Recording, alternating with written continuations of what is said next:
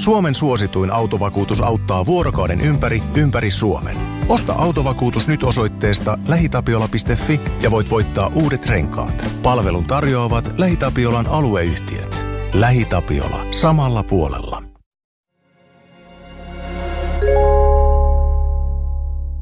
Kuuntelet Murha Pohjolassa podcastia. Podcastin on tuottanut Podimolle Suomen podcast media.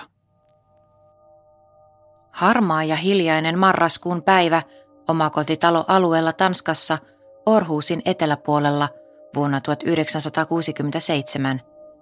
Tyylikkään, modernin kodin ovikello soi. Talon emäntä avaa oven ja kutsuu vieraan sisään. Kymmenessä minuutissa kaunis koti muuttuu veriseksi rikospaikaksi, jonka tapahtumille ei ole kuin yksi vakavasti loukkaantunut todistaja. Yli puoli vuosisataa poliisit, toimittajat ja innokkaat rikosjuttujen seuraajat ovat turhaan yrittäneet selvittää, kuka talon tullut vieras oli, ja etenkin, miksi hän tuli tappamaan.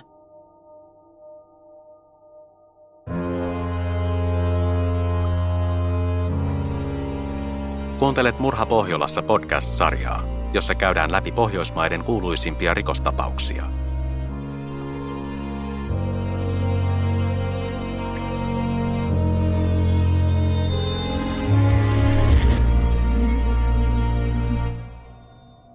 Seuraavaksi kuulet tosi tarinan, jonka taustatutkimuksen ja kertomuksen on laatinut Vivian Isabella Lamhauke Peterseen. Tarinan lukija on Heidi Naukkarinen. Tämä tarina perustuu eri medioissa käsiteltyihin faktoihin. Kaikkia yksityiskohtia ei ole otettu mukaan, emmekä ota kantaa itse juttuun. Se on oikeusjärjestelmän tehtävä. Kannattaa kuitenkin varautua, että välillä tarina saattaa olla rankkaa kuunneltavaa. Onhan kyse oikeiden ihmisten elämästä ja kuolemasta. Irma Rasmussenilla oli kiire siinä perjantaina marraskuussa 1967. Se oli hänen tyttärensä 18-vuotis syntymäpäivä. Tänä vuonna päivä osui Martin päivälle, jota Tanskassa perinteisesti juhlistettiin muun muassa syömällä hanhea, joten illalla oli siis monta syytä juhlaan.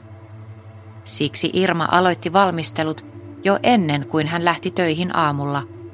Hän etsi ja laittoi lipun esille asetti syntymäpäivä servetit pöydälle ja teki valmisteluja keittiössä niin, että hän pääsisi heti ruoan laittoon käsiksi, kun hän tulee iltapäivällä töistä kotiin. Sitten hän pyöräili Orhuusin eteläpuolella olevaan Hoibierin kaupungin osaan, jossa hän oli töissä siivoojana Lokhansenin pariskunnan luona modernissa omakotitalossa. Talo sijaitsi reilun kilometrin päässä kuninkaallisten kesäasunnosta – Marselisborin linnasta. Tänään hänellä oli edessään ikkunanpesu ja se oli iso urakka. Talossa oli panoraama ikkunoita kahdessa kerroksessa. Mutta sinä perjantaina Irma Rasmussenille ja Lok Hansenin perheen lähipiirille tulisi tapahtumaan jotain ihan muuta kuin ikkunanpesua ja hanhipaistia. Lok Hansenin pariskunnan iso omakotitalo sijaitsi kauniilla paikalla nimeltään – Heste Haavevei. Vasta valmistunut tasakattoinen talo oli keltaista tiiltä. Kellarikerroksessa oli iso oleskelutila ja puutarhan puolella seinät olivat lasia lattiasta kattoon, kuten sen ajan arkkitehtuurissa oli tapana. Takapiha päättyi Marselliskoven metsään, jossa Marie Lok Hansen usein ulkoili perheen koiran kanssa – siellä puiden keskellä oli myös merivoimien huippusalainen bunkkerijärjestelmä. Marie Lok Hansen oli tyylikäs 43-vuotias rouva, hoikka, kaunis ja muodikkaasti pukeutunut. Hänellä oli tumma tukka, jonka kampaus muistutti nuoren amerikkalaisen presidentin rouvan Jackie Kennedyn hiusmallia. Marie pelasi bridgeä, opiskeli ranskaa iltakoulussa – ja oli hurmaava emäntä elegantissa kodissa järjestetyissä illan vietoissa. Koti oli hyvällä maulla sisustettu. Se oli sopiva sekoitus moderneja, arkkitehtien suunnittelemia huonekaluja ja antiikkilöytöjä, joita Marie innolla metsästi. Hänen miehensä, Oskar Lokhansen, oli yhdellä sanalla sanottuna varakas. Hän oli Marieta 11 vuotta vanhempi diplomi-insinööri joka otti vastaan luennoitsijan työn Orhuusin teknisessä korkeakoulussa, teknikumissa, sen jälkeen, kun hän oli myynyt osuutensa perustamastaan yrityksestä. He olivat Marien kanssa tavanneet töissä. Marie oli aikoinaan aloittanut hänen sihteerinään 17 vuotta aiemmin, vuonna 1950. He olivat asuneet Hestehavevein talossa ensin pari vuotta heidän tyttärensä Elisabetin kanssa, joka oli Oskarin ensimmäisestä avioliitosta. Kun tytär muutti pois kotoa ja Oskar myi yrityksensä, parilla oli mukavasti yhteistä aikaa ja paljon tilaa. Oskarin avustuksella Marie oli perustanut oman firman, joka toimitti pieniä painotöitä, ja Marie pystyi pyörittämään yritystä kotoa käsin. Firmalla meni ihan hyvin. Marie oli asettunut lajittelu- ja monistuskoneinen kellarin oleskelutilaan, ja yritys oli alkanut pyöriä niin hyvin, että hän oli palkanut naapurin rouvan Lissi Kristensenin auttamaan käytännön asioissa.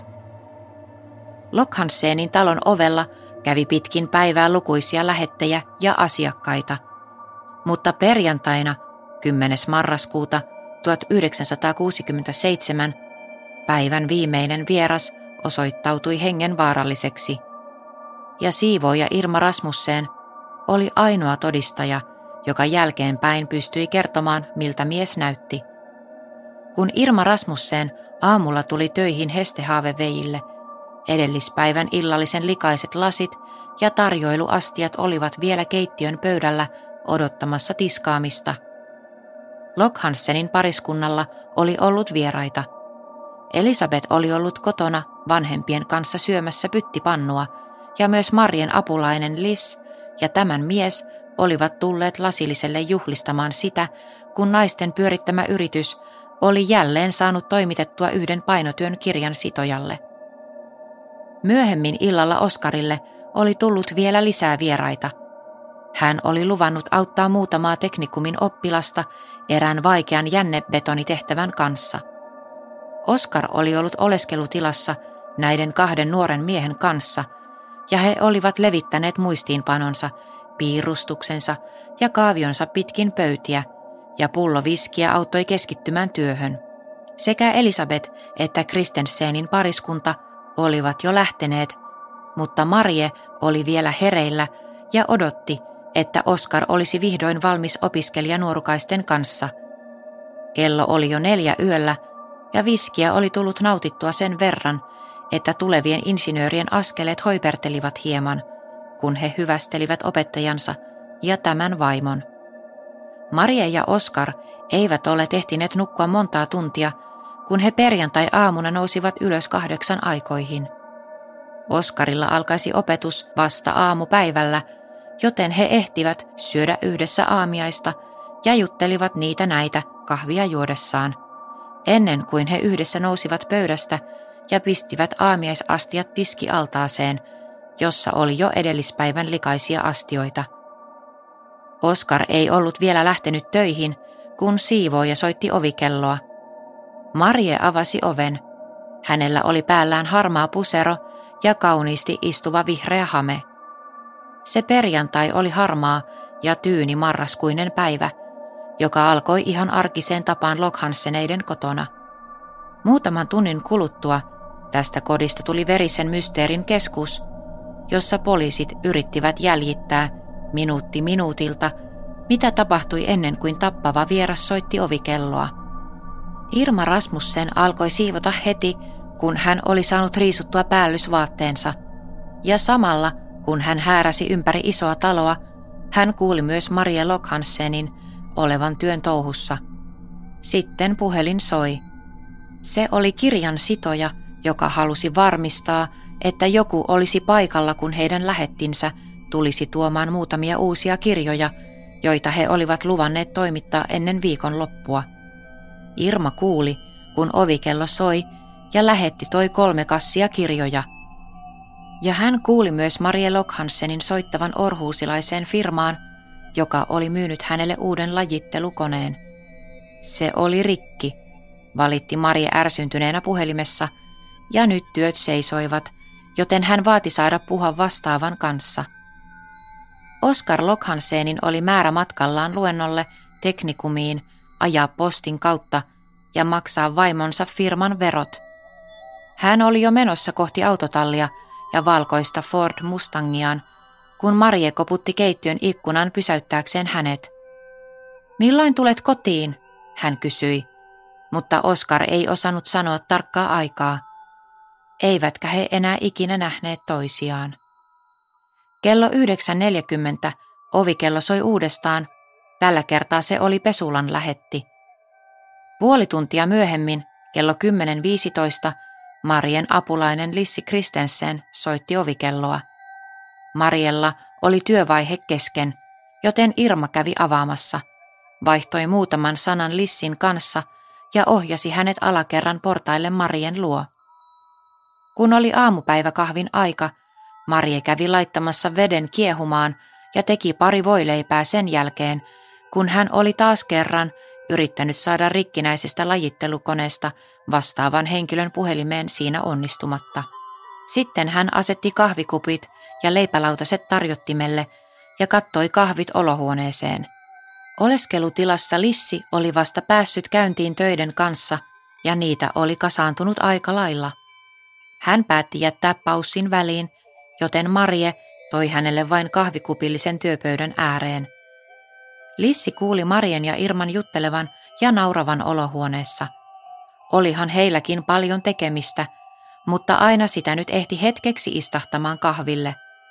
Marie Lokhansen vaikutti luonnollisen iloiselta ja omalta itseltään. Taas ovikello soi. Irma oli jo nousemassa, kun Marie Lokhansen pysäytti hänet. Hän menee itse ovelle, kun häntä siellä kuitenkin kysytään, Marie totesi. Hän asetti servetin sivuun, nousi ja käveli ulkoovelle. Kello oli 10.48. Irma Rasmussen kuuli ääniä eteisestä. Ovella oli mies. Irma epäili, että kyseessä oli joku kulkukauppias tai myyntiedustaja, joka halusi esitellä jotain.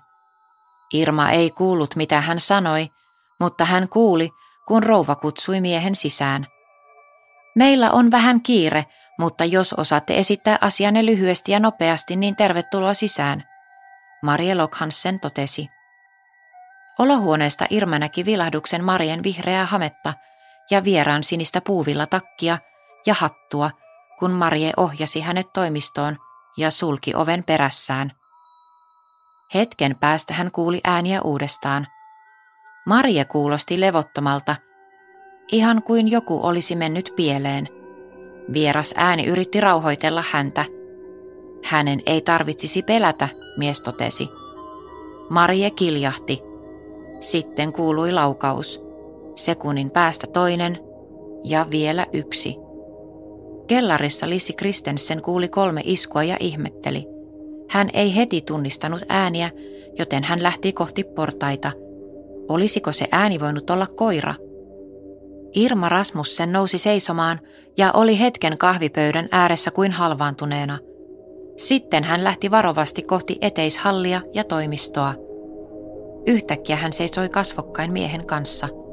Tämä katsoi häntä tyynen rauhallisesti, nosti kättään ja osoitti häntä mustalla pistoolilla.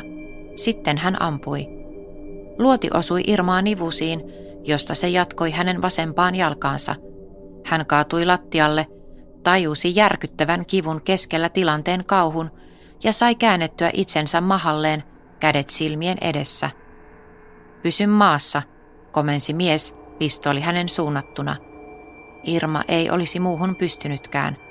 Hän uskalsi kuitenkin ottaa kädet kasvoiltaan ja kääntää päätään, ja hän ehti nähdä, miten mies katosi kuin varjo ulos ovesta.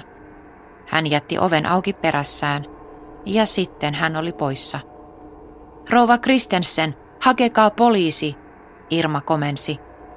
Lissi Kristensen juoksi ulos alakerran ovesta puutarhan läpi ja Odder veijille hakemaan apua.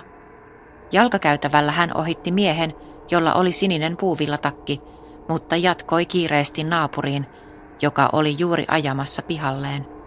Naapurin rouva ei ehtinyt ulos autostaan, kun Lissi hengästyneenä kertoi, että rouva Lok Hansenia oli ammuttu – että nyt piti soittaa poliisille. Lokhansenin talossa Irma ponnisteli olohuoneen poikki terassille huutamaan apua. Naapurin puutarhassa työskennellyt puutarhuri kuuli hänen huutonsa ja juoksi sisälle auttamaan. Hän löysi loukkaantuneen siivoojan, joka kertoi mitä oli tapahtunut. Mies sinisessä takissa, joka oli ampunut. Rova Lokhansen oli edelleen siellä. Siitä, kun yllätysvieras oli soittanut ovikelloa, oli kulunut vasta kahdeksan minuuttia. Puutarhuri juoksi sisälle ja löysi Marie Lokhansenin toimistosta. Tämä makasi lattialla verilammikossa. Puutarhuri juoksi takaisin naapuritaloon ja sai talon tyttären soittamaan poliisille. Kymmenen minuuttia myöhemmin, kello 11.08, ensimmäisenä paikalle tulleen partion poliisi ilmoitti asemalle, että yksi nainen oli tapettu ja toinen loukkaantunut hestehaaveveillä. Tarvittiin ambulanssia. Irma Rasmussen oli henkihieverissä.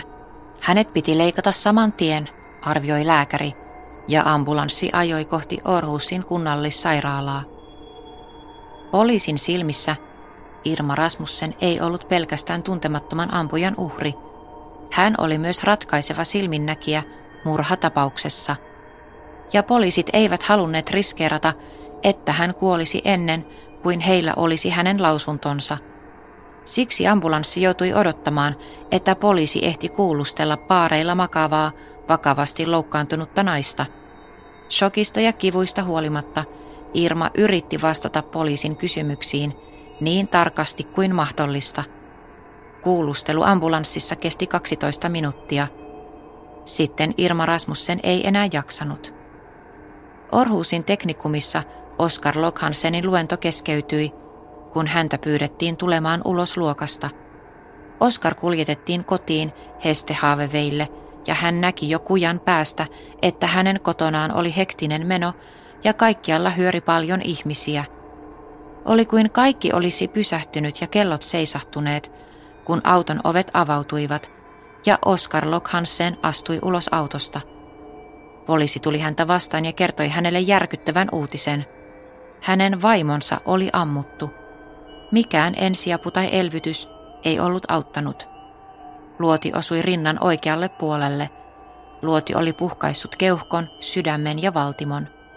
Ampuma haava oikean käden läpi viittasi siihen, että hän oli epätoivoisesti yrittänyt suojautua, kun tekijä oli ampunut. Marie Lokhansen oli kuollut. Oskarilta meni jalat alta. Mies lysähti maahan kontalleen kymmenien poliisien, toimittajien, lehtikuvaajien ja uteliaiden naapureiden edessä. Poliisi työskenteli rikospaikalla ja Lokhansenin talon ympäristössä. Metsä eristettiin ja tutkittiin, järvet naarattiin ja kuulustelut olivat jo käynnissä ja niistä tehtäisiin loppujen lopuksi yli 20 000 raporttia. Kunnallissairaalassa rikospoliisit yrittivät jälleen saada uupuneelta ja vakavasti loukkaantuneelta Irma Rasmussenilta niin paljon tietoja ampujasta kuin mahdollista. Lopuksi he päätyivät tällaiseen kuvaukseen. Murhaaja oli 35-40-vuotias, hoikka ja tummatukkainen. Hän puhui tanskaa ja hänellä oli tummat silmälasit, Irma muisti. Hänellä oli tumman sininen puuvillatakki, hattu ja musta salkku kädessään ja pistooli. Ballistiset tutkimukset osoittivat, että rikoksessa käytetty ase oli Walter B38 merkkinen pistooli. Sairaalassa pelättiin, että ampuja tulisi sinne vaientamaan todistajan, joten poliisit asettivat ympäri vuorokautisen valvonnan Irman huoneen eteen niin kauan kuin hän oli sairaalassa. Vartijat saattoivat hänet kun hän kirjautui ulos sairaalasta. Poliisit päivystivät hänen kotinsa ulkopuolella ja rappukäytävässä, ja hänen asuntoonsa asennettiin radioyhteys, jolla hän pääsisi nopeasti soittamaan apua. Ampuja oli kuin maa olisi nielaissut hänet. Poliisi penkoi Maria Lokhansenin elämän kaikki vaiheet ja tapahtumat, jotta olisi saatu joku vihje siitä, miksi hän joutui jääkylmän murhan kohteeksi keskellä päivää. Marie Lokhansen oli 43-vuotias, kun hänet tapettiin. Hän vietti miehensä kanssa hyvin etuoikeutettua elämää kauniissa kodissaan. mutta ei Marien elämä sellaista alusta alkaen ollut.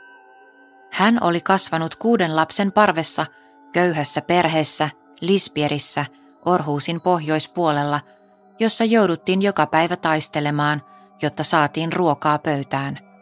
Hänen isänsä oli maatalouslomittaja ja raatoi kovasti elättääkseen perhettään, aina siihen asti, kunnes hän kuoli tappelussa jouluna 1935, kun Marie oli vain 10-vuotias. Marje oli hyvä koulussa ja ahkera. Jo lapsena hän haaveili tulevaisuudesta kaukana köyhyydestä. Kun hän oli 18-vuotias, hän muutti pois kotoa Orhuusin keskustaan, jossa hän sai sihteerin paikan työkalufirmasta. Samalla kun maailma oli sodassa ja tanskalaiset elivät Saksan miehityksen alla, Marie vastasi puhelimeen, oikoluki ja kirjoitti puhtaaksi tekstejä – Iltaisin hän kävi tanssimassa ravintolla Bellevuussa, jossa hän myös tapasi Leifin. Tämä oli koulutettu maalari, mutta haaveili muusikon urasta. Marie ja Leif menivät naimisiin 1946, mutta avioliitto oli vaikea, etenkin kun heille ei tullut lapsia. Lääkärit olivat todenneet, että Marien mahdollisuudet tulla raskaaksi olisivat erittäin pienet, ja jos näin kävisi, hänellä tulisi olemaan vaikeuksia ja keskenmeno olisi hyvin todennäköinen. Marie luopui haaveesta saada lapsia, mutta hän ei halunnut luopua haaveestaan paremmasta elämästä ja korkeammasta sosiaalisesta statuksesta. Leiffiä ei kiinnostanut raha tai arvovalta, hänen elämänsä täyttyi musiikista. Kun he olivat olleet naimisissa neljä vuotta, Marie sai uuden työpaikan – joka tulisi muuttamaan hänen elämänsä täysin. Hänen uusi paikkansa oli insinöörifirmassa, jossa hän olisi yrityksen toisen omistajan, Oskar Lokhansenin palveluksessa. Tämä oli kolmekymppinen, 11 vuotta Marieta vanhempi. Hän oli naimisissa Veran kanssa ja heillä oli kaksi pientä lasta. Oskar ja Maria rakastuivat toisiinsa. Vuonna 1952 Marie ilmoitti Leifille, että hän haluaa erota. Oskar jätti vaimonsa ja seuraavana vuonna loppukesästä 1953 Oskar ja Marie menivät naimisiin Espierin kaupungin talolla. Avioero erotti myös Oskarin kaksi lasta. Hänen tyttärensä Elisabeth, joka ei ollut vielä aloittanut koulua, muutti isänsä ja Marien luo. Pikkuveli Steen jäi äitinsä kanssa – Oskar ei ollut pojan biologinen isä, mutta he olivat eläneet kuin isä ja poika, ja vaikka he eivät pitäneet yhteyttä avioeron jälkeen, Oskar silti maksoi elatusmaksuja Veralle ja pojalle. Näin oli mennyt seuraavat 15 vuotta. Elisabetista oli tullut aikuinen. Oskar oli myynyt yrityksensä ja hän ja Marje elivät täyttä elämää heidän modernissa esikaupunkikodissaan Hoipierissä. Huoliteltu keski-ikäinen pariskunta, jonka elämä vaikutti täydelliseltä.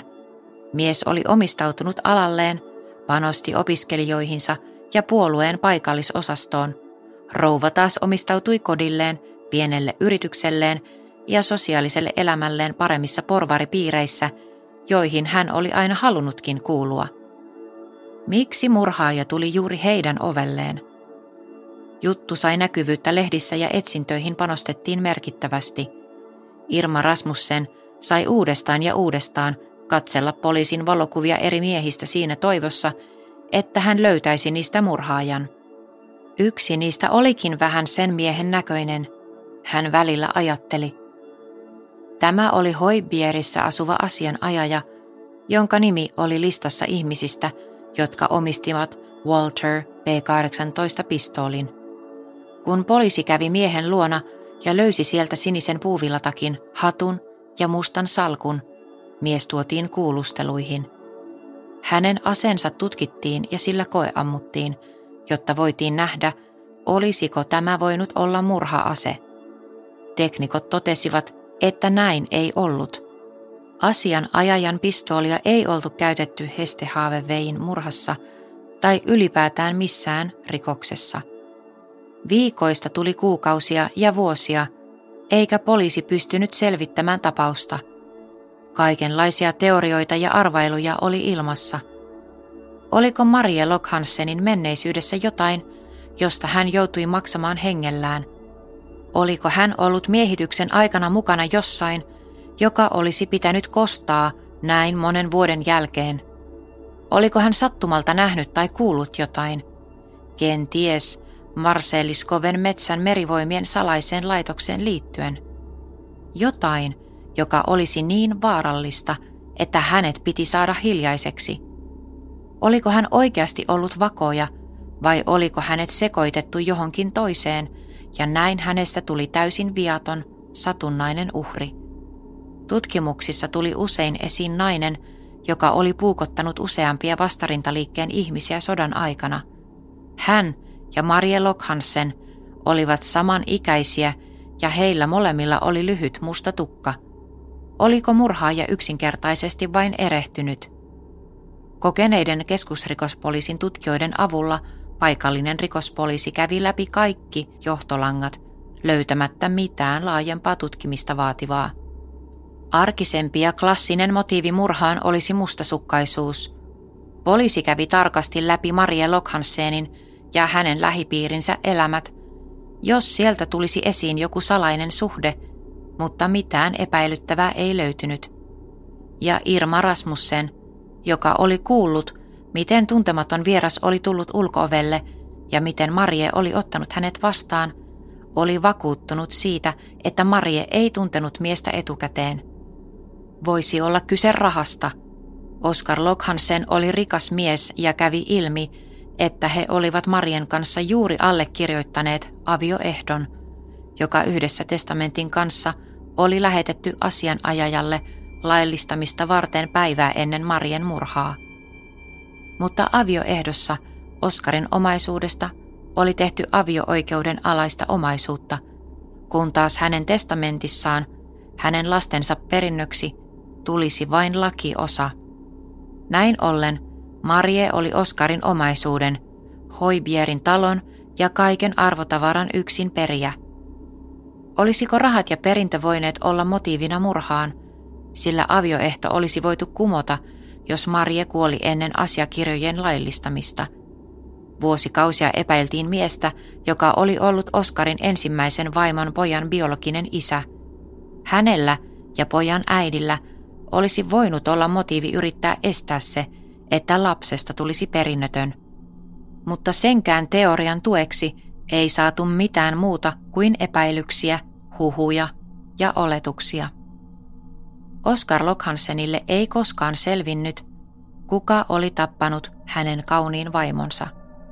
Hän eli tämän kysymyksen kanssa lähes 15 vuotta aina kuolemaansa asti vuonna 1981. Murha ei vanhene koskaan – mutta vaikka takana on yli 50 vuotta oletuksia ja juoruja, 100 000 tutkimustuntia ja 20 000 ihmisen kuulustelut, Marie Lokhansenin murha on edelleen selvittämättä.